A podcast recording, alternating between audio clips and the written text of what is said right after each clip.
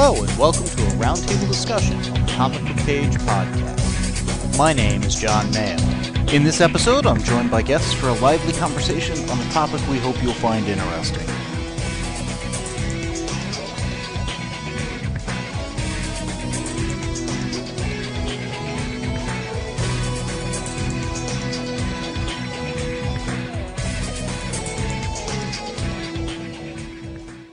In this roundtable discussion, I'm joined once again by my sister Kay Kellam. How are you doing tonight? I'm good. How are you? I'm doing well.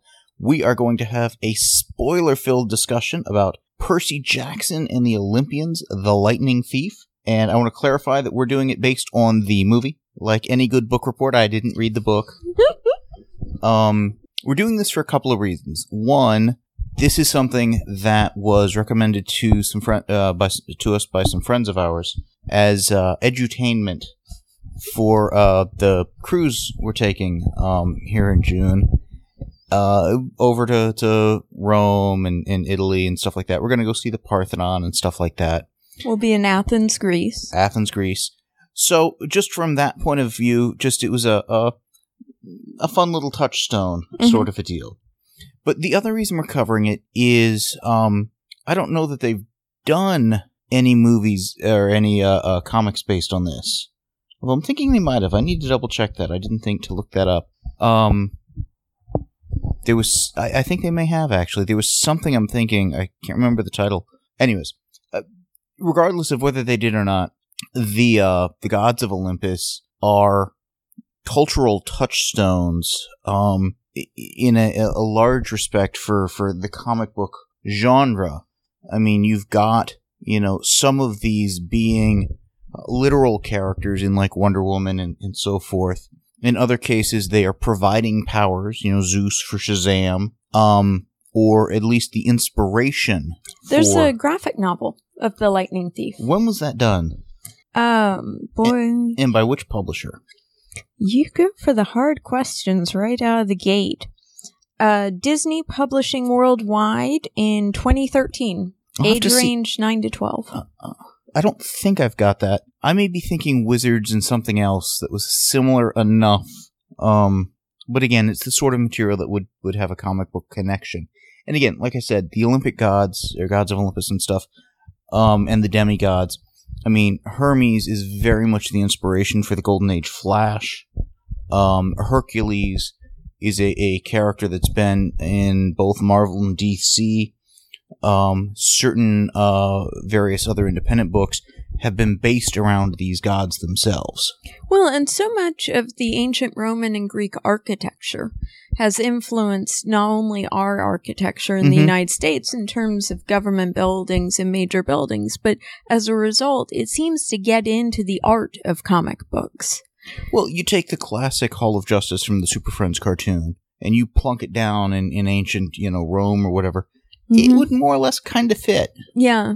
I mean, I just remember from when I was flipping through comic books, Mm. when I was watching the cartoons, you would see those striking columns, whether they were the Ionic columns, the Doric columns, the Or Corinthian backdoor columns. columns. Bad Yeah. pun, I know. Yes. Um, but they, that was part of what got me fascinated with seeing the architecture over in Europe was it looked so familiar Mm. from both the art and those great and fantastic buildings you'll see in a downtown environment. Well, and uh, between again the architecture, the the mythology, the gods, all of that stuff, um, it it again resonates so much. This was early comic book characters, centuries before comic books. Yeah, well, and one of the things in this movie that intrigued me was you had one character who thought he had dyslexia, thought he had A- ADHD, and on the one hand, ignorance is bliss. Mhm. There was so much he didn't know about the mythology, etc. So he didn't come in with the age old feud, for instance, because he didn't know he was part of a family feud. Yeah, So ignorance is bliss. But on the other hand, when a Hydra is on the scene, he hasn't heard the added, you know, cut off one head, two more will grow in its place. Ignorance is not bliss when you're fighting a Hydra. from a storyteller point of view, you've essentially got two main choices. Either your hero is like it was here with, with Percy Jackson, ignorant of, of the relevant mythology, Mm-hmm. or they tend to be experts in it. Yes. And both have pros and cons. Mm-hmm. You know, they could have done the same sort of same sort of story with him having grown up hearing the stories, knowing them, and just having the answers and stuff like that. He could have been a child prodigy, as opposed to someone who grew up isolated and on the outside. The other take I've seen uh, with with not necessarily this literal, you know, the the gods kinds of stories, but other things is the the the character, either the hero or one of the sidekicks, is really well versed in the stories, Mm-hmm. so they're the expert. Except for the fact the stories were all wrong, Yes. so they're ignorant. Yes. It's it's that other twist. Yeah. Yeah. And at one point, I was thinking we were going to have a fourth traveling along with them on their journey. We got Percy, we got his protector, um, We got uh, the obligatory uh, female. Grover. Yes. Yes. Uh, we've got um, Annabelle, the Annabeth. Annabeth. Sorry. That's okay. Um, so you've got the lead, you've got the the male sidekick, the female sidekick, and I thought we were going to get a fourth, but then I realized, no, wait. Most storytelling structures, you've got the lead, you've got the other two. That's about all you need. mm-hmm. And there are certain things where I don't know when the book was originally written compared to, say, Harry Potter. I think it was Hmm. after. That's an interesting point too. yeah. There are some parallels here with Percy essentially being Harry, Mm. um, Annabeth being uh, not, you know, a- a- a- analogous to uh, Hermione, and um, uh, Grover being kind of sort of like uh, Ron in terms of the narrative roles they play. Yeah. So, and I'm not saying it was formulaic or anything like that, because there's some major differences. Both stories, I think, really play into the hero's journey. And it's one of those things that I need to really kind of brush up on that because I think there were certain parts, okay, he's the reluctant hero, he's going off to the magical land, he's coming back the returning hero. And that one, they actually phrased it that way uh, at the end of the movie. Yes. So, what are the other kind of you know points on that that hero's journey, and where did they do it? But the hero's journey tends to resonate with a lot of films, Star Wars included, because it's a classic, iconic story structure, and it works. Yeah. Well, and as we were watching it, because you know that I don't mind a few quips during a movie, at one point they're told you need to go and you need to get three pearls so the three of you can return from Hades when you go to rescue the hero's mm-hmm. mother. At one point you suddenly commented they're one pearl short. No, it took me until they got to Hades. And you know, I I had been so in on the ride and just not thinking about the story, but simply participating in the ride that when you asked me to stop and count, I said, okay, one pearl per person. What is John asking me to think? Oh no, we didn't get sent to get a pearl to get mom out. But then the minute we see Persephone, uh, Hades' uh, w- reluctant wife, Yeah. and her reaction to uh, to Grover, Yes. I'm like, well, he's staying. Yeah. Um, and again, it fit the story structure. So some of this arguably is predictable if you stop and think about it. But the sign of good writing is it, it fits that. If you stop and think about it, you, you can figure out ahead because they've set the rules, they're following it, there's a story logic. But it's also an entertaining enough story, if well done, and I think this one was, that you don't sit there and analyze it. Yes. You're enjoying the ride. Yeah, and that was the thing with this one. It was a very enjoyable ride. hmm Now, when we got to, I believe, well, the place where we got the first pearl, I think it was called Auntie M's Nursery. Auntie M's nursery. It was a, a nursery in terms of like a, uh, a gardening Yeah. kind of a thing. The moment we started walking through her gardening place, I realized this is Medusa's. Well, the minute we hit Auntie M's, I'm like, you know, Wizard of Oz. No, they're not going to go there. This is mythology. M M Medusa.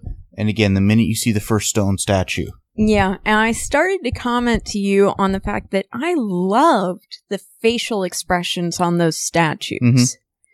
They really did a great job of capturing shock, horror, almost a sense of betrayal. Some had that, some just seemed like just regular statues. And yeah, there were a few that looked like regular garden statues because, you know, you got lure people into the nursery. But there were also some that looked like they were from medieval times. Mm. So how did it get somewhere in the US? Well, you know, she's got to move around a bit. She develops a reputation. I guess. Now, what was interesting, they're in there, they're scattering to, to go search for the pearl. Oh, the moment they said, let's split up and search, I'm like, bad idea. Yeah, I'm like, no, no, no, stick together, guys. But Yeah. no, they didn't listen. I hate it when that happens. I know, no matter how many times I call out to the screen, this scene reeks of scene from horror movie. Stay together. They don't listen to me. That's how I'll know we've gotten to successful interactive entertainment. When the characters just look at you and either tell you to shut up or actually listen. oh, you wanted them to tell me to shut up too, didn't you? I can see doing these movies 20 years from now and there's an AI kind of a system. Like, no, don't go in there. And they're like, let's not go in there.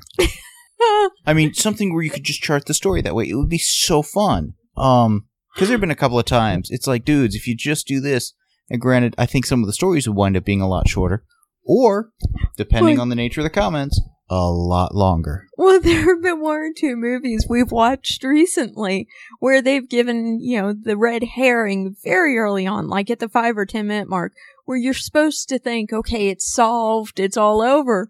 And I've looked at you and said, movie over, roll the end credits. Well, there's also the YouTube uh, channel of, of how it should have ended. Yeah, see. and they do a lot of things where if, if you take this one scene and if the character actually thinks about what they already know Yeah, I see. they do something else the movie ends you know say la vie. Hmm um but i they got to that point and i was you know with the splitting up it's like okay gather back up that's just a bad plan or whatever. But we had um the the hysterical woman i believe she was Mm, called in the credits. Yes, yes. she played the general on Chuck Ah, okay. and is the wife of John Billingsley. Her name is uh uh crap. We just saw the credits and I've already forgotten.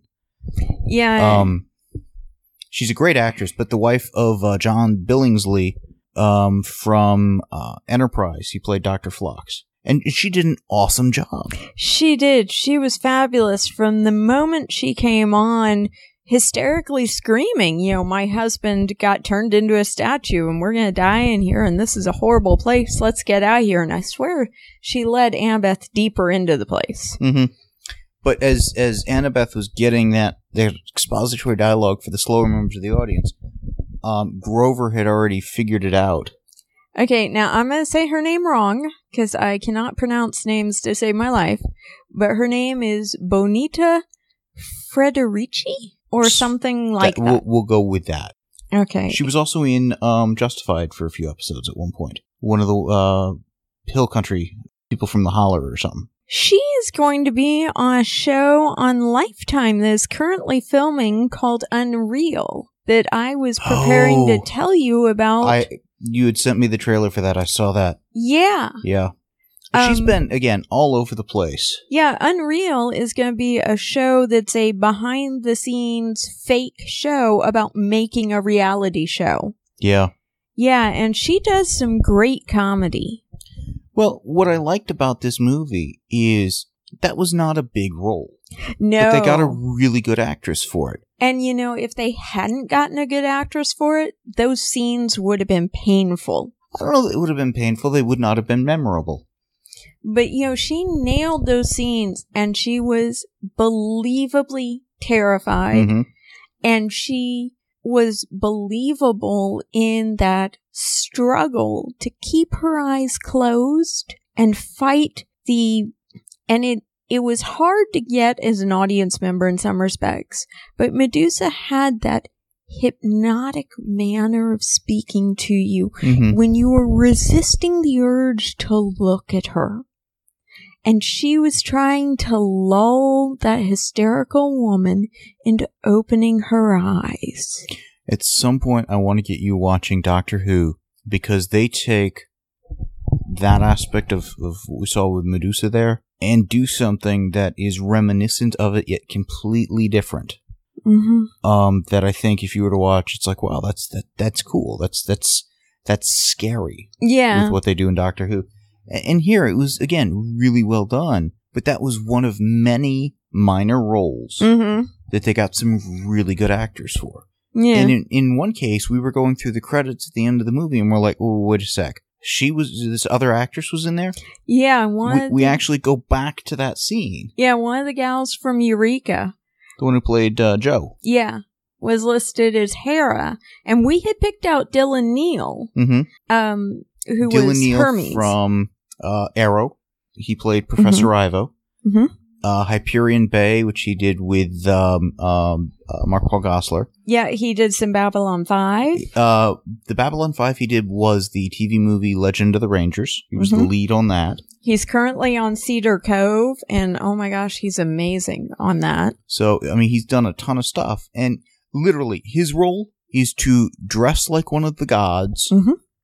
walk around for a bit, sit down, Mhm. look at the camera once or twice, walk off. Mm-hmm.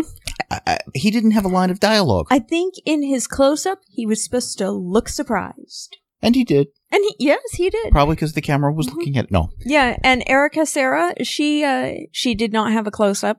She was never focused in a shot. Yeah. But, I mean, for negligible roles like that, Yeah. they got some good people.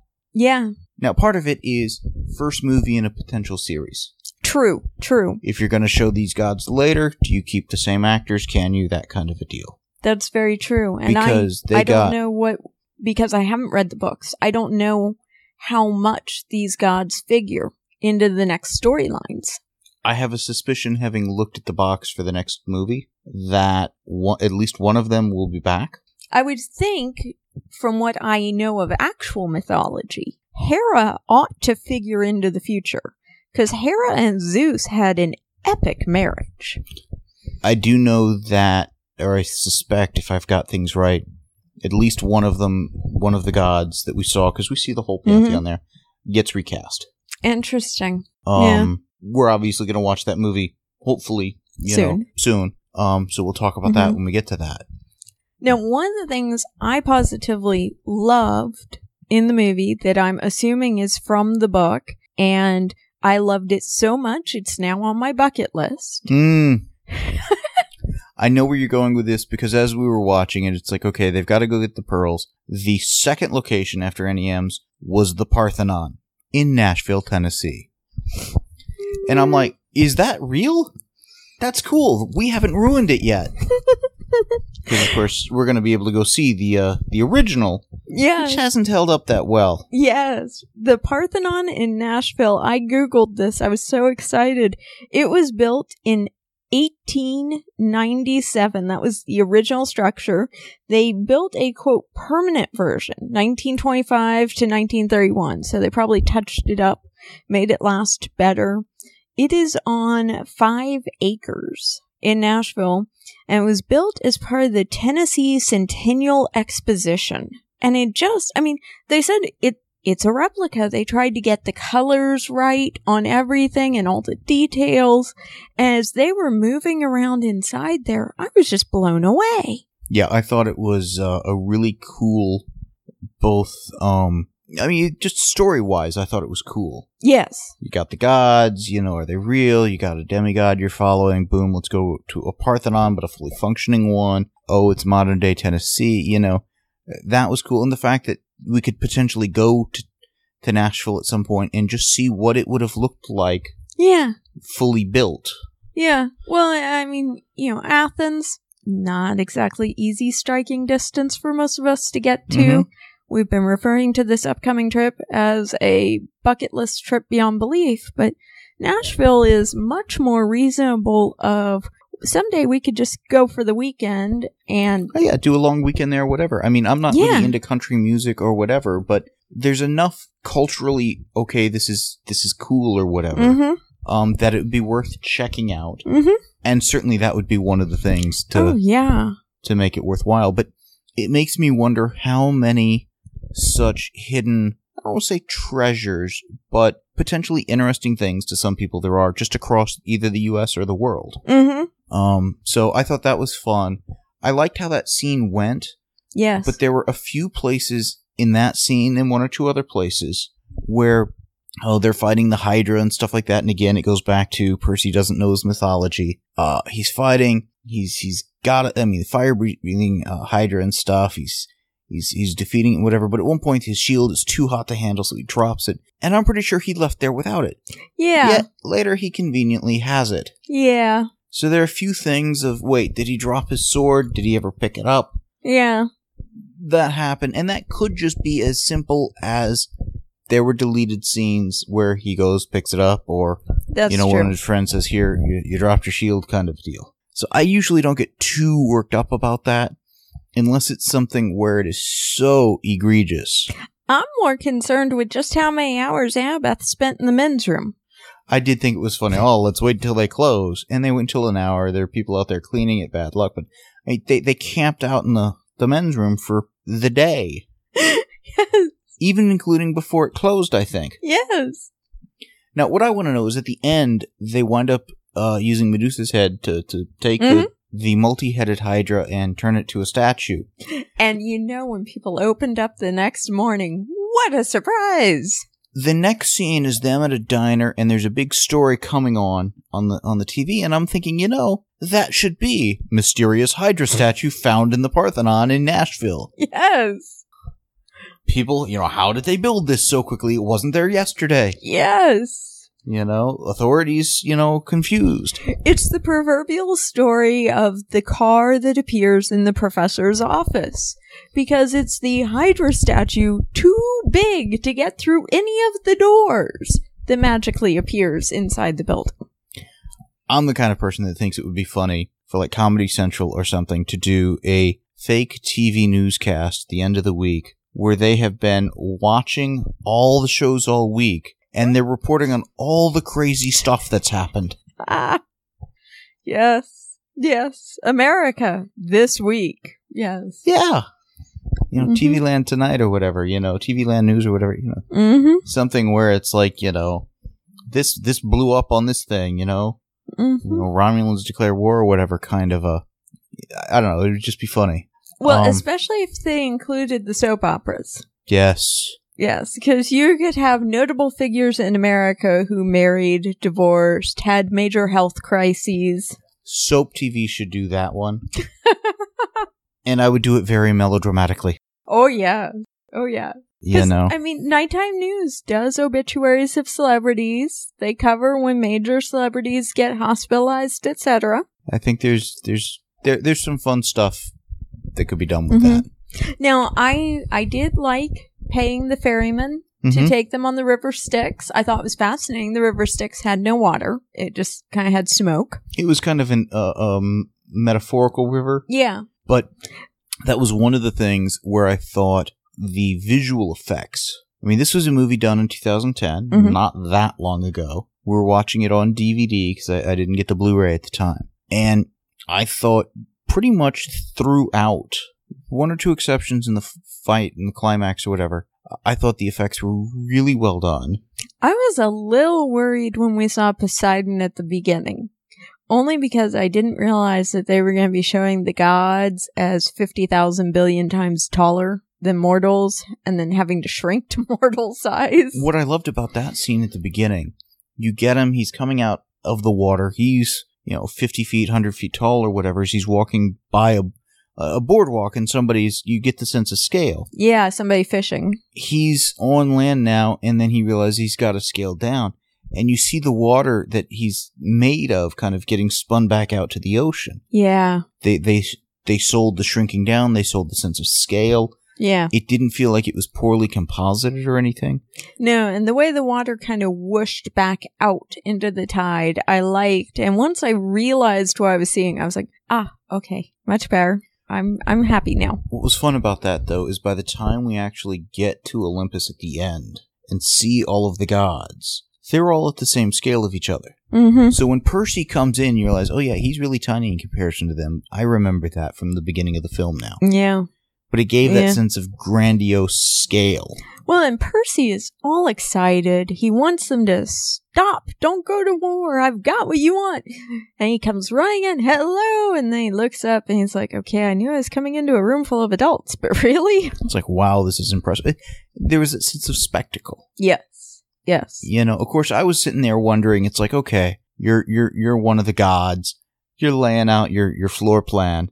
Let's have a semicircle and just have it all. Everyone sitting staring at at what exactly? You know, the entryway that Uh. nobody ought to be coming in because you're all the gods and they're not. Yeah. So th- those sorts of things always. It's like whenever you watch a uh, sitcom and everybody sits at three sides of the table, but nobody at the other one because that's where the TVs, you know, Camera. allow you to see. Yeah, Yeah. the camera.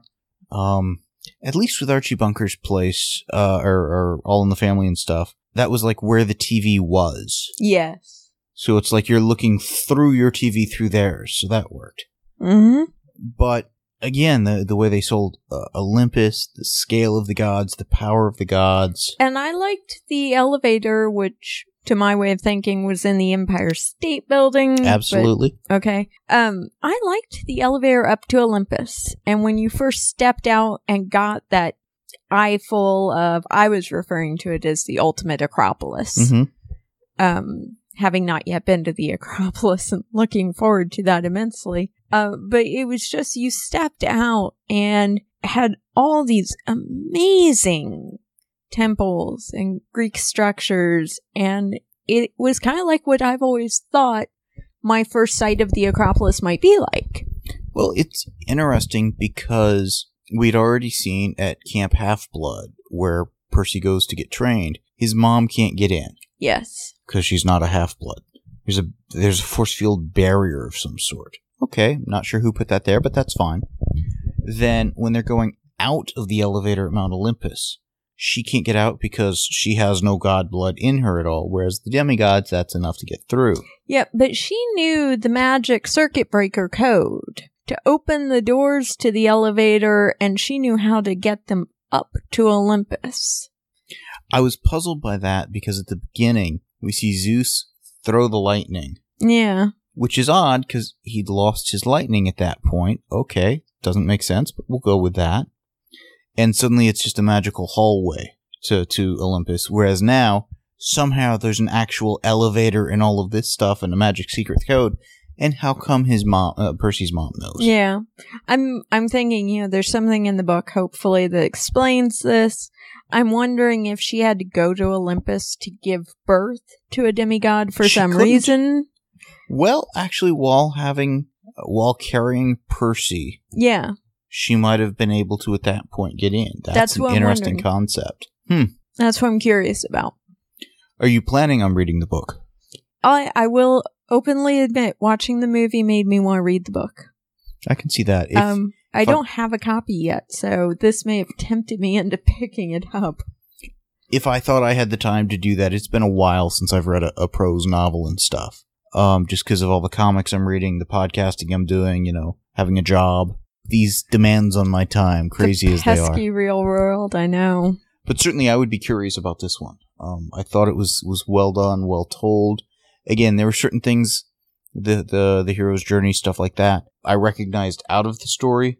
But again, mm-hmm. iconic storytelling format, it would be almost unusual not to have that kind of a thing. Well, and for me, there were no aspects of the mythology that instantly hit me as a wait a sec, that's not how I remember it. You know, there were, it took them a while to explain Persephone the way I wanted them to, hmm which is when you think of Persephone, think of the harvesting seasons and think of a seed going into the ground. So Persephone, just like when you're harvesting crops, she has three months above ground. Okay. Okay, that's that's the best way to remember and they think of mentioned the allotted time, but they hadn't gotten to that level of explanation. But I don't think they needed to. and it would have come across as exposition. Yeah, but I wished that there was some way that they could explain that right now she has a quarter of the year free from Hades because she betrayed Hades because she didn't want to be bound to him year round for all eternity. The way they could have put that in at the end after Grover's been Mhm. released, you know, Percy could have actually apologized. Hey, I, I know I Mm. kind of interrupted stuff down there. It's like, oh, don't worry, she'll be up and got a three month, you know. Yeah. uh, By the way, boss, I'm taking my vacation. Then, kind of, you know, Yeah. there are things they could have done to toss that in. What I liked is that would have been like much of the other stuff, cool for people in the know Mm-hmm. and enough for those not to get it Yeah. without feeling like, oh, geez, they've got to explain the Greek gods. Yes. But for quite a while early on, they were making it sound like Persephone was always down in Mhm. Hades with him. And when they finally threw in that she had some time away from him, hmm they weren't saying how much and why it mattered so much to her. Yeah. So I really felt that her betrayal of Hades wasn't well explained and didn't make as much sense as it could have. But again, she was a character that wasn't introduced until t- at least two thirds of the way through Yeah. and wasn't one of the focal characters. But I felt we got a good explanation for, for the amount of story she was in for. Yeah. Well, she was a character that until they gave her a line of dialogue to explain her motives, I was sitting there trying to fish around with the okay, whose side is she on? Yeah, there was a couple of places where it's like, why is who doing what again? Mm-hmm. But they very quick, they played fair and explained a lot of the Yeah. stuff. Yeah. And there's still one or two, it's like, I get he did what he did, but it was almost not evil for the sake of evil. Yeah. Well, I didn't trust Luke from the time we went and visited him playing video games. But I wondered when Luke stepped up to take Percy on if we should trust him. At that point, I was wondering, but he seemed to do pretty well. What got me is the I know where their flag is in the training thing. Mm-hmm. He gets into a fight. Oh, Percy, go figure it out on your own. Go find it. Yeah.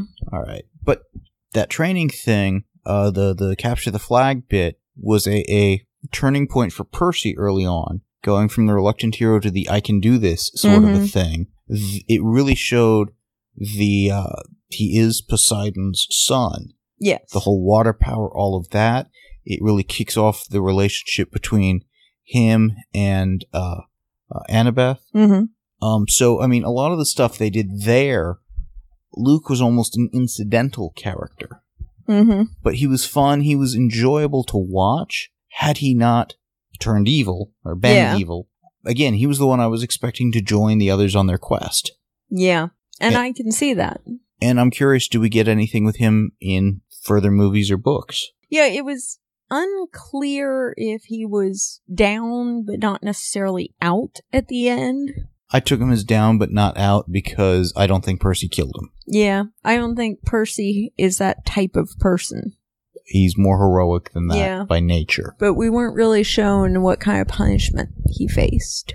And it it may not have been in the book, it may be again, something for later. Don't know. Yeah. Again, not being versed in the series of books. Now granted these are, are I don't say they're kids' books, they're not. I mean Well, it was funny because I was teasing you. They put a notice up at the beginning about the books, and it said that they were written for middle school age. it took the it was basically saying that the the the gods of Olympus have inspired storytellers for for generations, but it took uh whatever the author's name was, Rick Riordan. Rick Riordan, to make them suitable for middle-aged students. Yes, to which I responded, Oh, of course, our friends finally recommended something appropriate for my age group.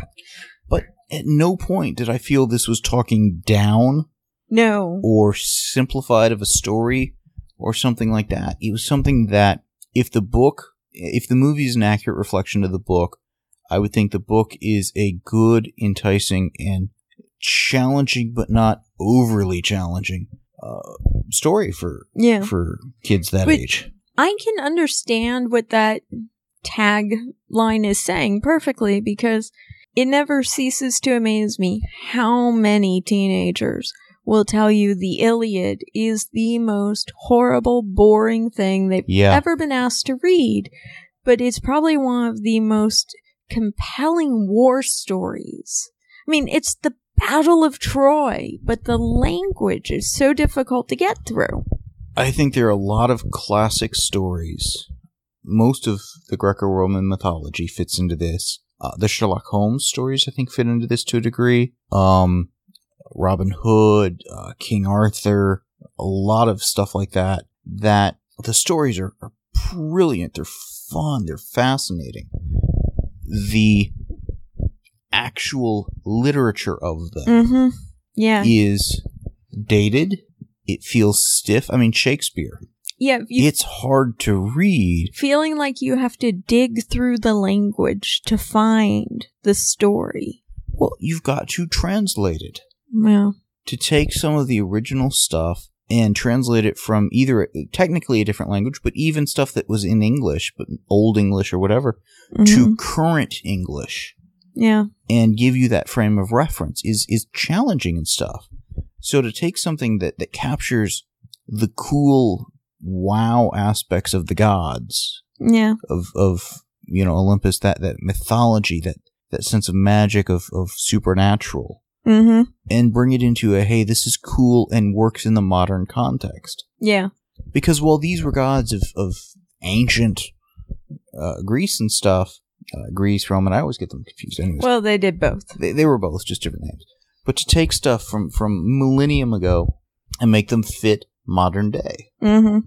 I mean, the only one that I felt a little bit more explanation on would have worked was um, um, Charon, the trainer. Yes. How he was at the school the way he was. Yeah. We got virtually nothing on him. Yeah. I mean, he's a centaur. You know, he's he's big guy. yeah. You know, and he was in a wheelchair at the school or whatever. At first, I thought he was just a museum curator. Yeah. So the the intro there could have been better. But where was the rest of him Yeah. in the wheelchair? Anyways, it didn't matter. Um, Well, visually though when he was in, uh, in the centaur and stuff he was amazing. they had to do either rotoscoping or motion capture seeing a technical how did they make some of this work Well, and the fact that he did the sidestepping so well mm-hmm in the centaur mode was very nice. You know, and just the little things that it caught me in the moment, but I was like, you know, it's irrelevant to the entertainment value of the movie is things like Medusa commenting on, uh, I want to see your eyes to Percy Jackson because I've heard there is blue as I forget which sea Mhm. from ancient times. Well, in ancient times, they didn't refer to the seas as being blue because they couldn't see the water as being blue because the eyes had not, our human eyes had Ah. not developed that way. And they were still referring to them actually as, um, more the color of wines. That's interesting And, you know, so you look at literal translations from these ancient poems Mhm. and you'll see uh, more of a reddish and purplish description to the color of water in out in the seas and the oceans. And, you know, she said it and I thought, well, okay, that's a modern description of water, not an ancient one, but I'll let it go.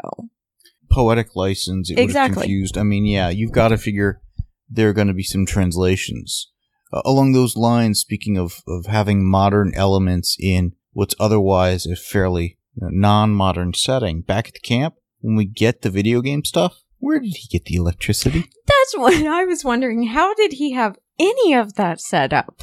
Because I mean, they're cooking their meals over open flame here. Yeah. Yeah. I did like the camp.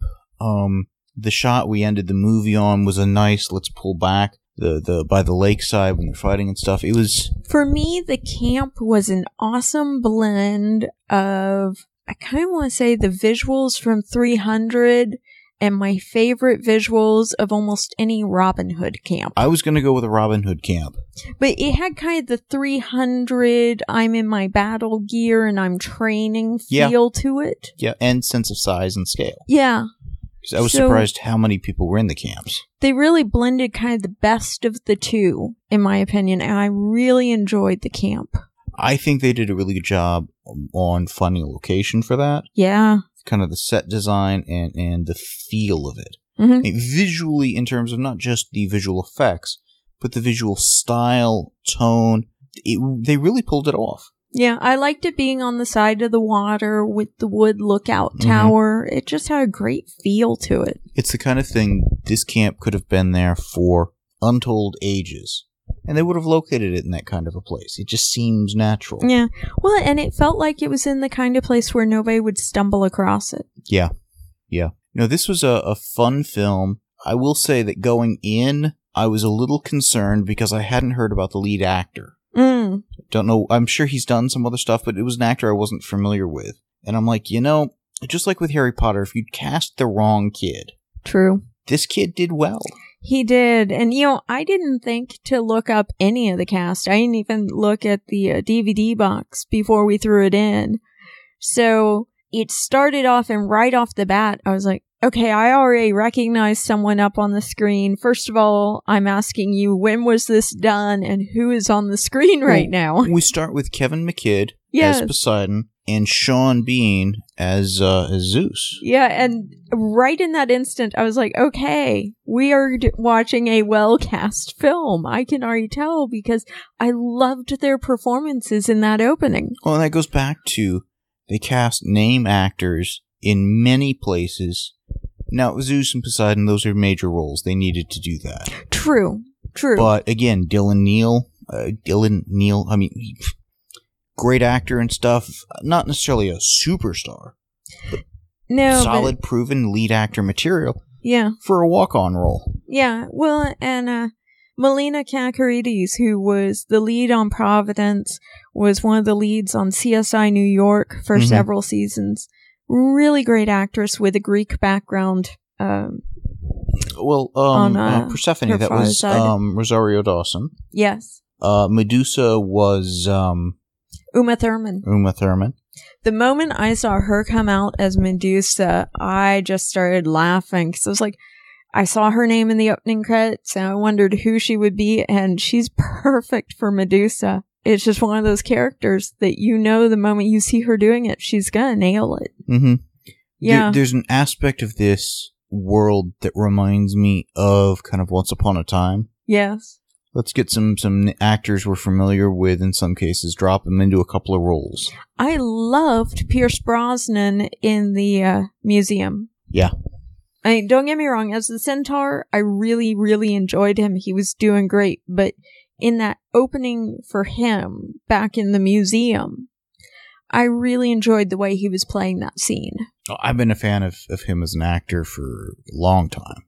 Oh, too many decades for us to confess I mean, to. going at least as far back as um, uh, uh, Remington Steele. Remington Steele. Yeah. I mean, if you haven't watched the pilot for that, the writing on that was phenomenal. At one point, he's impersonating two people simultaneously. yeah. and it's like just wow setting that writing up brilliant. Um so i mean again he was it, it was a well cast movie. Even a few of the other students that i don't think had a line of dialogue. It's like where it's like that guy there we recognized from uh continuum. He played uh julian. Mm-hmm. you know and a few things like that. Now part of it is just oh they were casting up in um in canada so Mhm.